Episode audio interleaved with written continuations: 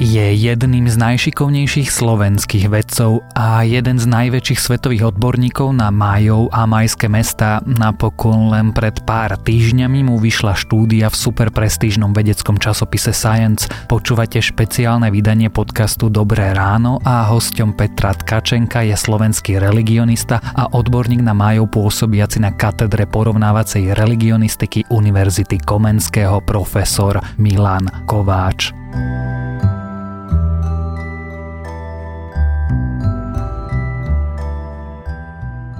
Občas v médiách zaznie výhrada, že sa v nich ukazujú rôzne pseudocelebrity a politici, ktorí si toľkú pozornosť ani nezaslúžia a médiá by mali dávať priestor skutočným celebritám. Dnes je ten deň. V štúdiu so mnou sedí niekto, koho považujem za naozajstnú celebritu. Profesor Milan Kováč patrí medzi svetové kapacity na majskú civilizáciu. Roky sa zaoberá výskumom priamo v Guatemale a nedávno s kolegami zverejnil článok v poprednom časopise Science, čo pre slovenské humanitné vedy rozhodne nie je bežné. Vítajte u nás, pán Kováč. Dobrý deň. Kým sa dostaneme k tomu, čím sa vlastne v Guatemala zaoberať, bude asi dobré, keď si povieme niečo o majoch ako takých. Ja sa priznam, že ako Európana má americké, zvlášť predkolumbovské civilizácie nikdy veľmi nezaujímali, lebo som ich považoval za také primitívne kmene z džungle, ktoré dosiahli vrchol pri ľudských obetách a dorozumievali sa šnurovaním uzlíkov. Potom som však objavil majov. K čomu by ste pre Európana, ktorý vlastne o tých amerických civilizáciách toho veľa nevie, tie majov prirovnali? Určite k starovekým Grékom. V akom kontexte? V kontexte, že to bola rozhodujúca mm, civilizačná sila pre jeden veľký kontinent, podobne ako pre Európu Gréci. A takisto, že mali literatúru, písmo, že boli vlastne najvyššie na americkom kontinente na najvyššej civilizačnej úrovni. Ako to myslíte, že mali písmo? Naozaj to chcem e, vysvetliť pre poslucháčov, lebo napríklad aj o Inkoch vieme, hej, že sa dorozumievali nejakými úzlíkmi. Mám si predstaviť pod tým písmom nejaké základné komunikačné posolstva, alebo keď hovoríme napríklad o Grékoch, už e, poéziu alebo komunikáciu, ktorá má plnohodnotné ľudské rysy, tak povediac. Áno, určite boli skôr porovnateľní s Grékmi ako s Inkami, hoci sú na tom istom kontinente, pretože Inkovia používali písmo Kipu. To je naozaj uzlíkové písmo viac menej na mm, zaznamenávanie mm, nejakých hospodárskych záležitostí čísel ale Majovia mali normálne, skutočné písmo, také ako my, vedeli v ňom písať literatúru, poéziu, históriu. To znamená, že mohol Maj zanechať e, odkaz svojmu synovi, zdržím sa dneska v práci, fazulu alebo kukuricu nájdeš tam a tam? Presne tak. Mohol napísať aj nejakú báseň, trebárs? Určite áno. A majú aj takéto zachované veci. Môžeme si prečítať, čo si májovia písali v roku 300 pred letopočtom? 300 pred našim letopočtom celkom nie, pretože vtedy to písmo sa ešte len začalo vyvíjať, ale 200 pred našim letopočtom už áno. Ak sa rozprávame o civilizácii, ešte aby sme si urobili obrázok, ja som totiž vzdelaním politolog, takže pre mňa civilizácia sú nejaké spoločenské štruktúry, riadenie, elity, také niečo by sme v majskej civilizácii našli? Samozrejme, ale Majovia väčšinu svojho rozkvetu alebo rozvoja prežili v politickom zriadení, ktoré by sme mohli nazvať posvetné kráľovstvo. To zase bolo skôr blízke napríklad Egyptu. Takže také niečo ako faraón, ktorý sedí na tróne ako v zastúpení Boha, tak takisto majský kráľ sa dával ako boh vlastne na zemi. A okolo seba mal e, nejakú šlachtu, nejakých e, vezírov, keď to tak poviem? Presne tak, okolo seba mal šlachtu a podaný ľud. Akurát, že to neboli vlastne kráľovstva veľkosti Egypta, ale kráľovstva veľkosti práve tých gréckých mestských štátov. To znamená, že oni mali ako naozajstné mesta, lebo dnes keď si predstavím Guatemalu, je to samozrejme taký stredoeurópsky veľmi zjednodušený pohľad, tak si tam predstavím tie šíre lány džungly, tam by som ťažko postavil nejaké mesto. Myslím také naozajstné, hej, že 10 tisícové až 100 tisícové mesta. No a presne také tam stáli a bolo ich veľmi veľa boli kamenné, mali kamenné cesty, mali ulice, takže tak ako keď sa prejdete tu po Bratislave, tak tam vidíte výškové budovy, menšie budovy, všetko z kameňa. Mm, takisto máme záznamy aj v kanalizácii. Mali svoje knižnice, mali svoje školy. Bolo to normálna civilizácia, akurát, že tá džungla, ktorú tam dnes vidíme, tam nebola pretože tá je výsledkom práve vývoja tzv. pokolapsového, keďže táto civilizácia nám zmizla z povrchu Zeme okolo roku 900 nášho letopočtu, tak e, tých tisíc rokov tam na tých ruinách neustále rástla vlastne džungla. Ale v čase rozkvetu tej civilizácie to boli polia, mesta, dediny, ulice, tak ako tu. K tomu kolapsu sa ešte dostaneme. Aby vybudovali takúto civilizáciu, potrebovali mať e, bez pochyby nejaké technické znalosti. V čom sa dostali najďalej a kde mali naopak rezervy? Ono je to otázka kritérií, pretože všeobecne sa predpokladá, že vlastne od doby kamennej po dobu železnú vlastne je neustály progres vo vývoji technológií súvisí zároveň s progresom civilizačným ako takým. U Majov to takto nebolo tí ukazujú, že cesta vlastne intelektuálneho vývoja nemusí ísť ruka v ruke s cestou technológií, pretože eh, oni zostali, tak povediac, na úrovni technológií doby kamenej. Takže oni vlastne používali na všetko iba kamenné nástroje ani len medené nie, nič také, ale napriek tomu boli v svojom čase oveľa presnejší v predpovedaní napríklad zatmenia mesiaca, spočítania obehu Venuše a vo veľmi zložitej a sofistikovanej matematike, než e, v tých časoch Európa. Takže na tom povestnom majskom kalendári niečo bude? Lebo predpokladám, že museli byť e, dobrí v astronómii, aby vedeli predvídať takéto veci.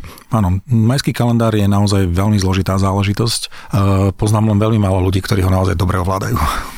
Ak sa môžem spýtať, vy ste hovorili, že v tých technických veciach eh, boli slabší. Ja poznám takú, asi je to povera, ale veď eh, poviete mi, že májovia na jednej strane nepoznali koleso, respektíve nepoužívali ho. To je pravda? Áno ale na druhej strane, že ich detské hračky tie kolesa mali, alebo to som si pomýlil s nejakými inými civilizáciami? No ono to platí o celú Mezoameriku. U Majov by som bol opatrný s tými hračkami, pretože tie pochádzajú z Veracruzu, čo je ale susedná krajina hneď a je to súčasť tej istej civilizácie, takže dá sa povedať asi aj všeobecne, že ten princíp toho kolesa poznali, ale ho nepoužívali. Jednoducho to nebola vec, ktorú boli ochotní previesť do nejakej praxe. E, prečo? To je otázka naozaj e, na kultúrne mentality, e, na náboženstvo a potom aj na typ technológií, ktorý nejakým spôsobom bol kultúrne preferovaný. Takže ťažko sa nám to naozaj nejako zdôvodňuje. Jedna z teórií hovorí, že koleso bolo vlastne posvetný znak a ako také sa nemalo čo váľať po zemi.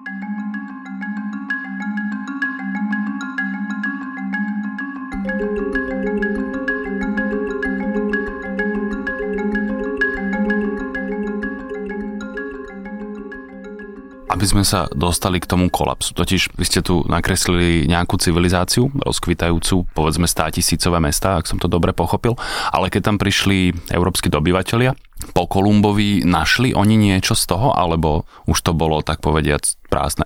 No fór je v tom, že Španieli do majských oblastí prišli ďaleko po majskom kolapse. Čiže oni našli vlastne majskú e, civilizáciu vlastne v takej dekadentnej fázi. Bolo to vlastne taká vidiecká civilizácia s takými malými dedinskými vládcami, nič mimoriadné. Už bola de facto 500 rokov, ak nie 600 po svojom najväčšom rozkvete a minimálne 100-150 rokov po takom poslednom doznení ešte takého dodatočného rozkvetu. Hovoríme o nejakom majskom kolapse. Čo to vlastne znamenalo? Že oni si jedného dňa povedali, že už sme všetko dosiahli a môžeme ísť oddychovať? Alebo čo sa stalo? No, no napriek tomu, že pracujem medzi špičkovými vedcami a myslím si, že mám prístup k najnovším informáciám, čo sa týka väčšiny oblastí majského života, tak práve ten kolaps je vec, ktorá nám zostáva stále nerozlúštená, nerozlúsknutá, pretože uh, je to zvláštne obdobie okolo toho 8. storočia a 9 kedy Majovia z absolútnej špičky a z najväčšieho rozkvetu sa dostali proste prakticky na nulu. Naozaj e, mesta, rozsiahle mesta, to boli stovky a stovky miest, uh, zostali opustené. Predtým sa vravelo, že to bolo ako po páde neutronovej bomby, že jednoducho v jednom momente to všetko odišlo. Teraz už vieme, že to trvalo a že vykonávali aj tzv. rituály akoby rozlúčenia, že ukončovacie rituály. Čiže oni museli vedieť, že sa niečo deje zlé s nimi. Áno, lebo ich budovy boli živé. Nejako naše, tieto domy, čo sú tu okolo, sú len domy, pre nich každá z nich bol živá bytosť. Takže oni sa s tými jednotlivými živými bytostiami potrebovali rozlúčiť určitým rituálom a tie rituály máme zaznamenané. Máme po nich pozostatky, že ich robili, že to ukončili a neurobili nič viac nové, odišli. Takže čo sa presne dialo, je otázkou bádania, je to veľmi komplikované, pretože oni naviac mali tú zvláštnu schopnosť, že sa tvárili, ako by sa nič nedialo. Pretože oni mali písmo. Takže my poznáme všetky záznamy z toho obdobia a na tých záznamoch nenájdete jedinú vec, ktorá by nám dala vodítko, čo sa s nimi stalo. Čiže oni sa tvárili, že normálne nič sa nedieje, hej, že ten záznam bol, že dneska sme opäť vypestovali toľko a toľko kukurici, namleli sme múku a na druhý deň už nič. Presne tak, ale my si myslíme, že čím normálnejšie sa tvárili, tým bolo horšie, pretože na tých predchádzajúcich nápisoch sa tak normálne netvárili. Tam hovorili vojna tam, vojna tam, toto, toto. A zrazu nič, všetko bolo také ako úplná pohodička, všetko krásne a vtedy zrazu zmizli. Takže myslíme si, že vtedy už bola vojna pravdepodobne trvalým javom. Preto ju ani nezmieňovali, pretože už bola jednoducho stále. A že tým, ako písali, tak sa snažili o tú normálnosť že ju jednoducho túžobne zapisovali a popisovali ako svoju každodennosť. V skutočnosti to každodennosť nebola. Tie fakty archeologické hovoria celkom inou rečou, než tie písomné. Vy keď ako teda archeológ prídete čo to znamená, že vy máte strašne veľa vecí, teda postupne ako ich odhalujete, povedzme z roku 753, 754, 755 a potom ako keby uťal? V podstate áno, no nie sú to až tak po rokoch, ale povedzme máme od roku e, v našom prípade nejakých 600-700 pred našim letopočtom a potom ideme stále, e, máme nejaké prelomové obdobia a potom prichádza ten rok, kedy sa nám všetko zastavuje. Povedzme v našom prípade je to nejakých medzi 850 900 je zrazu ticho a viac nikto nič tam nestúpil, nikto nič tam nepoložil a zostalo všetko tak, ako bolo. Určite na tom musíte mať nejaké teórie, hoci vravíte, že zatiaľ ešte nevieme, čo sa tam stalo, ale asi máte nejakú predstavu, čo sa tam mohlo stať. Predstavy sú, pravdu povediac, ale zatiaľ každá, ktorá bola nejak dôsledne vedecky overovaná, tak každá nejakým spôsobom zlyháva. Práve preto nemáme jednotnú odpoveď. E, časť mojich kolegov sa domnieva, že za to môžu vlastne environmentálne zmeny, pretože tie boli naozaj v tomto období radikálne. Oni jednoducho tú prírodu, lesy, ktoré tam mali, tak ich postupne všetky zlikvidovali. Hlavne pre tú stavebnú činnosť, pretože oni vápno pálili zo skál a na to pálenie vápna používali ohromné množstvo dreva. Takže tam tá spotreba dreva aj na kúrenie, aj na stavby, ale hlavne na pálenie vápna a tam vidno presne, ako s vývojom času sa stále menej a menej používa vápna, pretože bolo menej a menej dreva. A takisto palinologické rozbory toho, čo vlastne tam vtedy ráslo, tak nám ukazujú prudký pokles a vlastne stromov a e, iné typy vlastne rastlinstva, burín, ktoré rástli na miesto polí a podobne. Takže vidíme, že sa tam niečo udialo aj po tejto stránke. A na druhej strane je čas badateľov, ktorí sa domnievajú, že to boli obrovské suchá, Takže tiež máme dôkazy, že boli suchá, ale boli aj predtým a tiež sa ukázalo nakoniec, že e, tie mesta, ktoré boli pri riekach a jazerách, kde tá voda bola trvalo, tak tie padli ako prvé, nie ako posledné. Takže vieme, že to nemohlo byť sucho v konečnom dôsledku. Takisto vieme, že to, tie environmentálne zmeny neboli asi ako také, pretože Majovia mali veľmi dokonalé e, systémy, e, ako narábať s vodou a s pôdou to si vlastne dokázali vytvoriť za nespočetné generácie a konec koncov okolo nich bol stále priestor, kde sa mohli rozširovať alebo mohli sa rozpínať. Alebo mohli odísť, tak povediať, niekam inám e, presunúť tú civilizáciu. Mohli sa alebo mohli vlastne mať výboje, pretože tam boli uh, menej pokročilé a menej vojensky zdatné okolo nich uh, oblasti, kde mohli pokojne vlastne preniesť tie ekonomicko-hospodárske záujmy, ale neurobili to. Takže to, čo sa tam reálne udialo, je práve e, kvôli tomu, že nám zlyháva každá zmysluplná teória, ktorú na to napasujeme pri overovaní, tak e, vyzerá to, že platí viac faktorov súčasne a tiež sa tam ukazuje faktor rozkladu, jednoznačne sociálny a politický rozklad. Že táto spoločnosť sa sfragmentarizovala a mm, keď predtým to posvetné kráľovstvo e, ovládalo vlastne nejaké územie a bola tam centrálna moc, tak táto centrálna moc sa rozpadla. Na nejaké menšie kniežatstva? Teda to hovorím toto európskou optikou. Áno, povedzme kniežatstva, alebo by som povedal ešte menej. Skôr by som povedal, ako že každý richtár sa stal kráľom. Začali aj dediny a relatívne malé mestečka začali vstavať vlastne kamenné monumenty toho typu, aké predtým bolo dovolené stavať iba kráľom a aj používali tituly, ktoré bolo predtým nepripustné používať. Z toho je jasné, že vlastne tá politická štruktúra sa kompletne rozpadla a následkom tohto rozpadu potom bol ten kolaps. Ale čomu potom nemohli odolávať ako rozložení na tie jednotky a predtým tomu dokázali odolávať v jednote, tak to je predmetom vlastne našich úvah a bádania.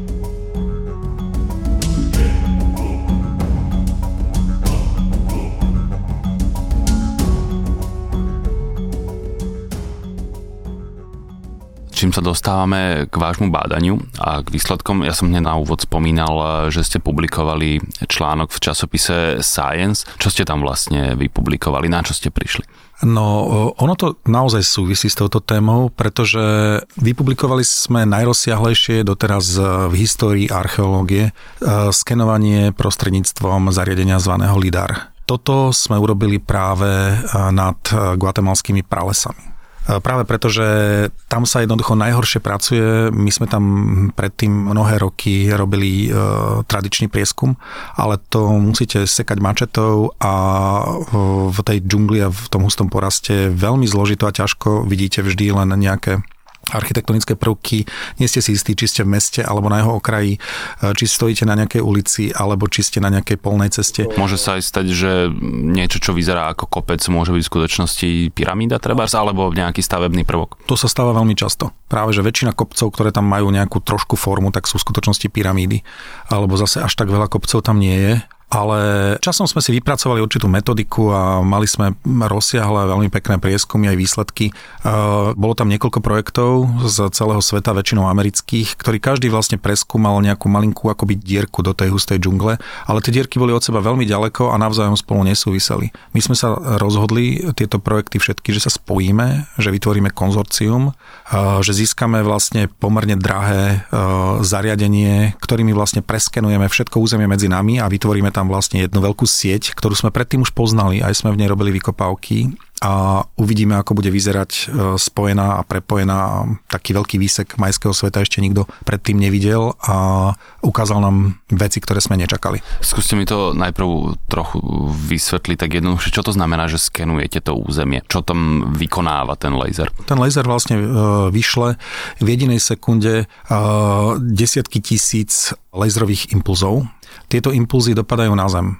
Ale dolu je vlastne veľmi hustá vegetácia, takže fakticky sa podarí málo ktorému preniknúť, ale niektorým sa podarí pomedzi vlastne tie škáročky medzi listím a tak ďalej, odrazí sa a vráti sa vlastne do toho stroja v tom momente a prinesie so sebou informáciu, e, koľko mu to trvalo podstate. A keď máte milióny týchto bodov, tak vlastne oni vám začnú vytvárať 3D model toho, čo sa vlastne nachádza pod vami. Mm-hmm, že vy vidíte ten relief, ako keby to, čo je pod uh, tým rastlinstvom. Vidíme, čo je pod rastlinstvom. A pretože uh, tam po Majoch nebola žiadna iná stavba, ani žiadna iná civilizácia, tak vlastne to, čo tam tí Majové nechali, tú džunglu nám to tým pádom odfiltruje a my tam vidíme vlastne tú krajinu taká, jak je holá. So všetkými stavbami, cestami a tým, že ju vidíme vo veľkých e, mierkach, tak zrazu vidíme cesty, vidíme bočné cesty, vidíme vidíme ulice, vidíme, kde stáli mesta, domy, pyramídy, vlastne vidíme tam pod nami všetko. A ešte k tomu krásne to máme vždy v súradniciach, a de facto v priemetoch, ktoré nám to umožňujú robiť z toho aj 3D model. Je to ako by ste sedeli v lietadle a leteli nad uh, strojom času, nad tým územím uh, s troškou nadsázky koncom 8. storočia. No, neviem o tom z hola nič, ale zdá sa mi to ako archeologický sen, hej, že vy si vlastne potom e, prídete na hotové, že si vyhľadnete túto pyramídu alebo nejaký dom a tam si idete kopať? Presne tak sme to urobili. Jednoducho sme si vďaka kolegom e, z Slovenskej technickej univerzity, ktorí majú zase technológie, ktorými tie dáta filtrujú a spracovávajú, tu musím spomenúť e, doktora Lieskovského, ktorý je v tomto veľký odborník, tak sme si pripravili mapy, 3D mapy, kde sme mali vytipované na základe týchto dát, kde by boli veci nášho záujmu a to presne na meter. A mne potom e, nahrali tieto údaje do mobilu. Ja som vošiel do džungle, do uzavretej džungle, ktoré som mal vlastne program navigačný, ktorom som si vlastne vyhľadal ten objekt, pyramídu alebo rituálne loptové ihrisko. Sme išli po rituálnych loptových ihriskách. To je zaujímavá záľuba. No, cvakol som si ho a ten systém ma dovedol presne do stredu toho ihriska, kdekoľvek v tej džungli bolo schované proste. Takže uh, úžasným spôsobom sa dajú identifikovať stavby takto. A je to veľký rozdiel oproti tomu, keď ste ten systém LIDAR e, nepoužívali? Je to obrovský rozdiel. Je to ako ani nie 100 ku jednej, ako 100 tisíc ku jednej de facto tá účinnosť. Teraz nechcem byť impertinentný, ale nemáte trochu taký pocit márnosti z toho, že v tej Guatemala ste pracovali celé roky a že vlastne to, čo ste vtedy niekoľko rokov prácne museli, teda predpokladám, eh, vyhľadávať, eh, teraz vám ten prístroj eh, nájde hneď a okamžite sa môžete pustiť do práce. Definoval by som to ako zmiešané pocity, lebo jeden pocit je naozaj takýto, že sme sa predtým hrozne trápili na to, aby sme zmapovali nejakú malú plochu, ktorú teraz máme v priebehu niekoľkých sekúnd a oveľa lepšie Ale na druhej strane tá archeologická práca nie je len o spoznávaní vlastne povrchu, ale toho, čo je pod povrchom. A to nám ten lidar neukáže. Takže mm, ja som povedal, že tá téma je veľmi relevantná k tomu zániku. Ale Majovia tu boli, ako som povedal, napríklad v tej oblasti, ktorú my spracovávame už 700 rokov pred našim letopočtom a tie stavby a veci, ktoré sú vlastne hlboko pod povrchom, tak ten lidar nevidí. Takže my sme vykopávali e, predovšetkým dávnu minulosť, takže po tejto stránke nemôžeme zase toho veľa lutovať, pretože to, čo si ten archeológ neodkope, tak to tam naozaj nevidí. Mm-hmm, čiže mám to chápať tak, že ten lidar vám vlastne urobí ako keby fotku z toho okamihu, to, čo tam Majovia nechali ako posledné, hej, v roku 900, strelím od boku. Presne tak. Krajina roku 900, to čo vidíte. Ale že keď chcete vidieť, e, čo sa tam dialo v roku 350, tak e, sa musíte tak podkopať. musíme odkopať vrstvy z 900, 800, 700, 600 až po 350 a 350 si zadefinovať pod zemou.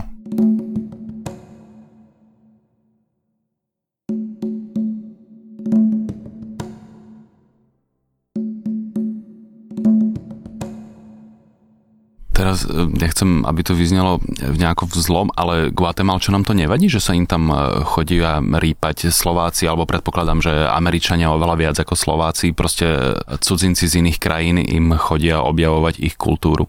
No podľa toho, kto sa myslí e, pojmom Guatemalčania, pretože uh, to sú rôzne úrovne toho vzťahu. Môžeme najprv začať treba pri vláde, tejto zrejme až tak nevadí, lebo ona vám zrejme nejaké povolenie vydáva. Práve by som povedal, že vláde to vadí že vláda je pomerne xenofóbna momentálne, aj e, guatemalský prezident, ktorý tam teraz je, no nebudem to komentovať, ale sú tam jednoducho mm, politické sily, ktoré sú istým spôsobom xenofóbne a nacionalistické. A tí vytvárajú atmosféru, ktorá nie je úplne priaznivá pre našu prácu. Na druhej strane potom sú tam archeologické inštitúcie a inštitúcie na ochranu pamiatok, a tie vedia, že vlastne tie pamiatky nedokážu uchrániť zo zdrojov, ktoré im tá ich vláda nikdy nedá. Takže v podstate tam sa to všetko vykráda, alebo sa to tam vlastne premenia na ruiny, pokiaľ do toho vlastne nezasahujú práve tieto zahraničné inštitúcie. Tak oni vedia, že my, keď to vykopeme, my to, čo vykopeme, im tam všetko necháme a naviac zamestnávame 50% vždy guatemalských archeológov. Takže my dávame prácu ich archeológom, pretože ich vlastné inštitúcie im ju nevedia dať. Takže zahraničné týmy de facto mm, robia im tú vedu, prinášajú tam technológie, poznatky a dávajú im prácu a nehovoriac o robotníkoch, čiže o zamestnancoch ako tí, čo kopú, to sú vlastne tie široké vrstvy z okolia vždy a tie sú spravidla nezamestnané v týchto oblastiach, takže e, je to aj sociálna, ekonomická pomoc. Ja by som povedal, že na 90% e, sú z nás šťastní a tie najvyššie elity z tých 10% nás šťastní nie sú.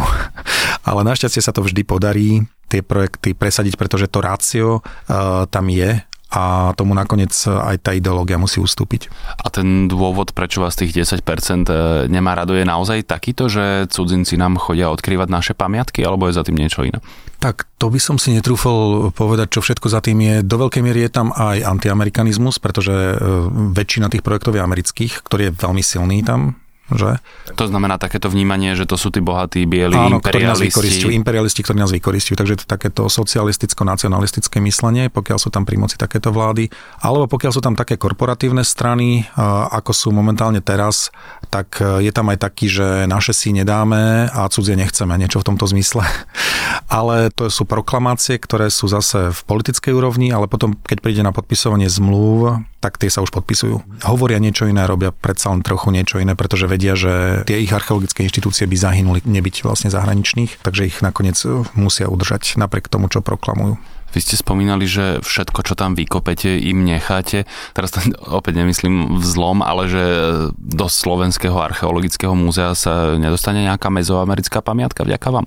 No bohužiaľ nie, ale tieto časy skončili zhruba v polovici 20. storočia, keď postupne všetky krajiny archeologicky zaujímavé začali príjmať e, zákony e, na zákaz vývozu. Kedy si to bolo tak, že pol na pol, že polovičku si zoberte do nášho múzea a náš nejaký pridelenec rozhodne, že toto pôjde do nášho. Potom to bolo tak, že môžete si zobrať 10% alebo pár kusov ako vzorky a tak ďalej. Teraz je to úplne striktné nič, absolútne nič. Všetko musí zostať u nich. Takže to, čo k nám putuje, sú len črepy na analýzu, uhlíky, vzorky hliny a tak ďalej, čiže tie veci na analýzy. Ale tým sa zase venujeme, s tým sa pohráme a vyťažíme z toho veľké výsledky. Ale v dobe 3D skenerov to ani nie je až tak veľmi podobné. My si robíme 3D modely skoro všetkého, čo nájdeme a potom si ich vytlačíme z 3D tlačiarne a na čo by nám bol ten originál. Vidíme to isté ak som to dobre pochopil, vy vlastne zamestnávate množstvo miestnej pracovnej sily a keďže Guatemala zrejme nebude z najbohatších krajín a tie nálezy zrejme majú nejakú cenu, nemáte problém e, s pirátskou archeológiou alebo pašeráctvom? E, úplne lapidárne nekradnú vám tie pamiatky? No tie, čo už nájdeme, nie. Ale pravda je, že pokiaľ máme nejaké cenejšie nálezy, tak tam máme ozbrojenú stráž, ale to sú tiež len naši robotníci s puškami, ktorým platím, aby nespali, ale stali tam proste pri tom. Ale tie veci, ktoré nemáme ešte pod našou správou, tak tie rozkladajú veselo a vo veľkom, takže ani sa tým netaja.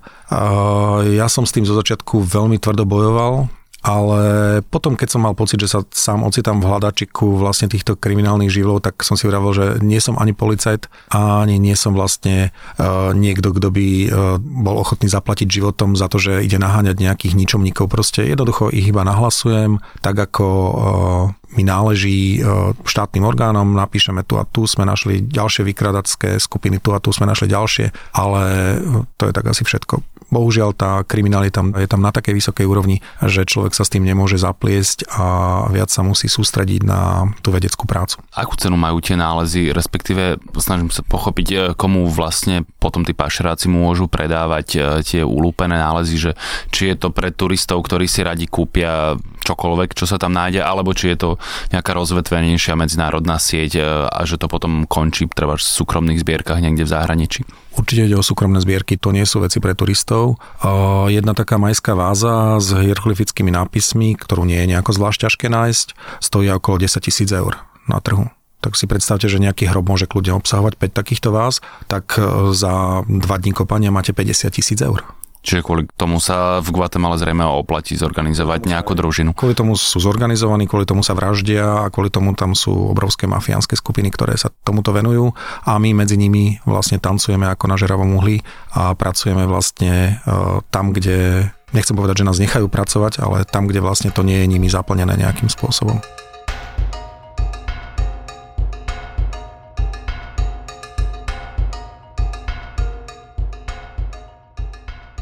Celkom na záver, ako sa Slovák e, stane za jedno majológom a za druhé, ako sa stane majológom takým, že v Guatemale vyhľadávate pamiatky? No to je veľmi dlhý proces, ale e, musel by som začať detstvom a hrávaním sa na indianov, ale vždy som chcel robiť... Ale to, veď čo... každý sa chcel hrávať na tých apačov, nie? Ako vás napadlo, hrať sa na majov. A... No, pretože ja som našiel v knihách, že medzi tými indiánmi boli aj takí, ktorí boli vlastne akoby Gréci Ameriky, teda tí, ktorí boli tak vysoko civilizovaní a vysoko kultúrni, že tak ako ste pred chvíľkou hovorili, že vás to nadchlo, tak mňa to nadchlo niečo skôr a ešte som mal tú možnosť potom vlastne tomu podriadiť moje štúdia, záujmy a tak ďalej. Takže... Čiže vy ste úplne cieľavedomo išli po týchto mezoamerických indiánoch? Tak tak ale od detstva som to vždy chcel robiť a myslím si, že od toho tínedžerského veku som bol už určite rozhodnutý s týmto smerom a na vysokej škole už som vlastne ani o ničom inom nepísal seminárne, diplomové práce a tak ďalej, takže som sa tomu venoval vždy. A ako sa potom e, človek dostane už na tie prestížnejšie pracovisko a konkrétne myslím k tej archeologickej práci priamo tam? Ja som najskôr pracoval e, etnograficky, čiže najskôr som robil s majmi, naučil som sa ich jazyk a žil som s nimi a tak ďalej. Prepačte, že vám do toho skáčem. Majovia žijú ešte dnes v zmysle, že sa sami nazývajú majmi a cítia nejakú spätosť e, s tou staršou majskou civilizáciou? Pravda je, že majmi ich nazývame my a tá spätosť e, je skôr taká, že toto sú vlastne veci, ktoré postavili naši bohovia. Takže existujú ešte skupiny majov, majú iné špecifické názvy, ale napríklad, ktoré žijú uzavretým životom izolovaným v pralese a sú to potomkovia tých dávnych majov. Takže tam sa od nich dá e, potom aj odvodiť, čo sa s nimi snad niekedy stalo. Dá sa zistiť, čo z tej ich kultúry zostalo a tak ďalej. Ale napríklad na polostrove Yucatán žijú aj celkom moderní majovia aj v Guatemala, ktoré prešli celou tou koloniálnou správou a sú vlastne e, hispanizovaní a tak ďalej. Takže majov je tam na každom rohu. Veľmi veľa. Záleží akých. No, ja som vám do toho skočil, teda vy ste žili priamo u majov v nejakej džungli, alebo ako si to mám predstaviť? Áno, ja som ako študent vlastne, aj keď som skončil štúdia, tak som žil v džungli dohromady asi dva roky. Takže tam som sa v podstate naučil jednak žiť v takomto prostredí, jednak rozumieť týmto ľuďom, naučiť sa ich mytológiu, rituály, pretože to neboli kresťania, mali majské božstva ešte, naučiť sa ich jazyk, tým pádom potom to mi uľahčilo čítanie hieroglyfického písma neskôr a mentalitu nejak tak pochopiť. A s touto výzbrojou som potom už bol pozvaný uh, viesť archeologické vykopávky Slovenským archeologickým a historickým inštitútom najskôr a potom už to bolo prevedené pod našu univerzitu Komenského, ktorá tam kope dodnes a pod ktorou vlastne aj robíme tieto liderové výskumy a tak ďalej. Takže ja som od takého bežného indiána, ktorý pomaly nemal na sebe ani nič veľmi oblečené a robil vlastne úštepy z pazurika, čiže stále pazurikové nástroje, tak od takéhoto živého som potom prešiel k tým jeho dávnym predkom, ktorých nakoniec skenujem najmodernejšími technológiami. Takže je to taký most cez veľkú priepasť času, ale je to stále o tom istom že stále chcete rozluštiť ten kolaps? no svojím spôsobom obe tie veci súvisia s kolapsom. Toto sú tí, čo prežili a toto sú tí, čo neprežili. Takže ako je to možné a nájsť tam vlastne tie podmienky, čo umožnili tým jedným prežiť a tie podmienky, čo tým druhým to neumožnili. Ja vám v tom budem zo všetkých síl držať palce. Zatiaľ som rád, že ste k nám prišli.